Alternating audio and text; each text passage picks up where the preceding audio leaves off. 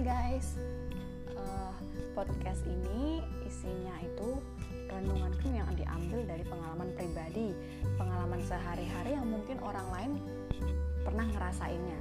Sehingga uh, saya, Kesha, berharap bahwa renungan ini akan menjadi berkat bagi yang mendengarkan dan bisa menguatkan sehingga bisa mendapatkan solusi dari renungan yang telah didengar ini. So, terima kasih telah mendengarkan. God bless you.